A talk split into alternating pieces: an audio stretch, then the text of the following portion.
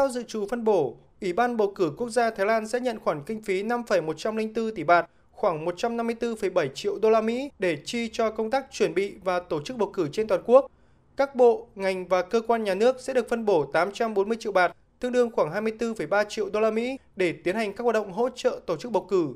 Các hoạt động hỗ trợ bầu cử bao gồm chi phí tổ chức bầu cử cho công dân Thái Lan ở nước ngoài do Bộ Ngoại giao chủ trì tiến hành, chi phí tổ chức các chiến dịch tuyên truyền, giáo dục về cuộc bầu cử do Bộ Giáo dục tiến hành.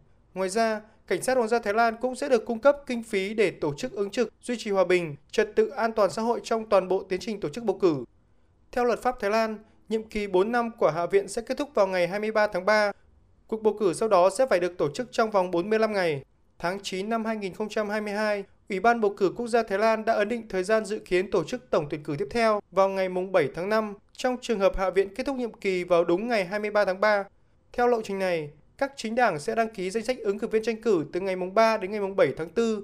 Sau đó, Ủy ban bầu cử sẽ xét duyệt và công bố vào ngày 14 tháng 4. Thái Lan sẽ tổ chức bầu cử sớm vào ngày 30 tháng 4 cho những cử tri không thể tham gia bỏ phiếu vào ngày 7 tháng 5 hoặc những cử tri không thể bỏ phiếu tại khu vực bầu cử của mình.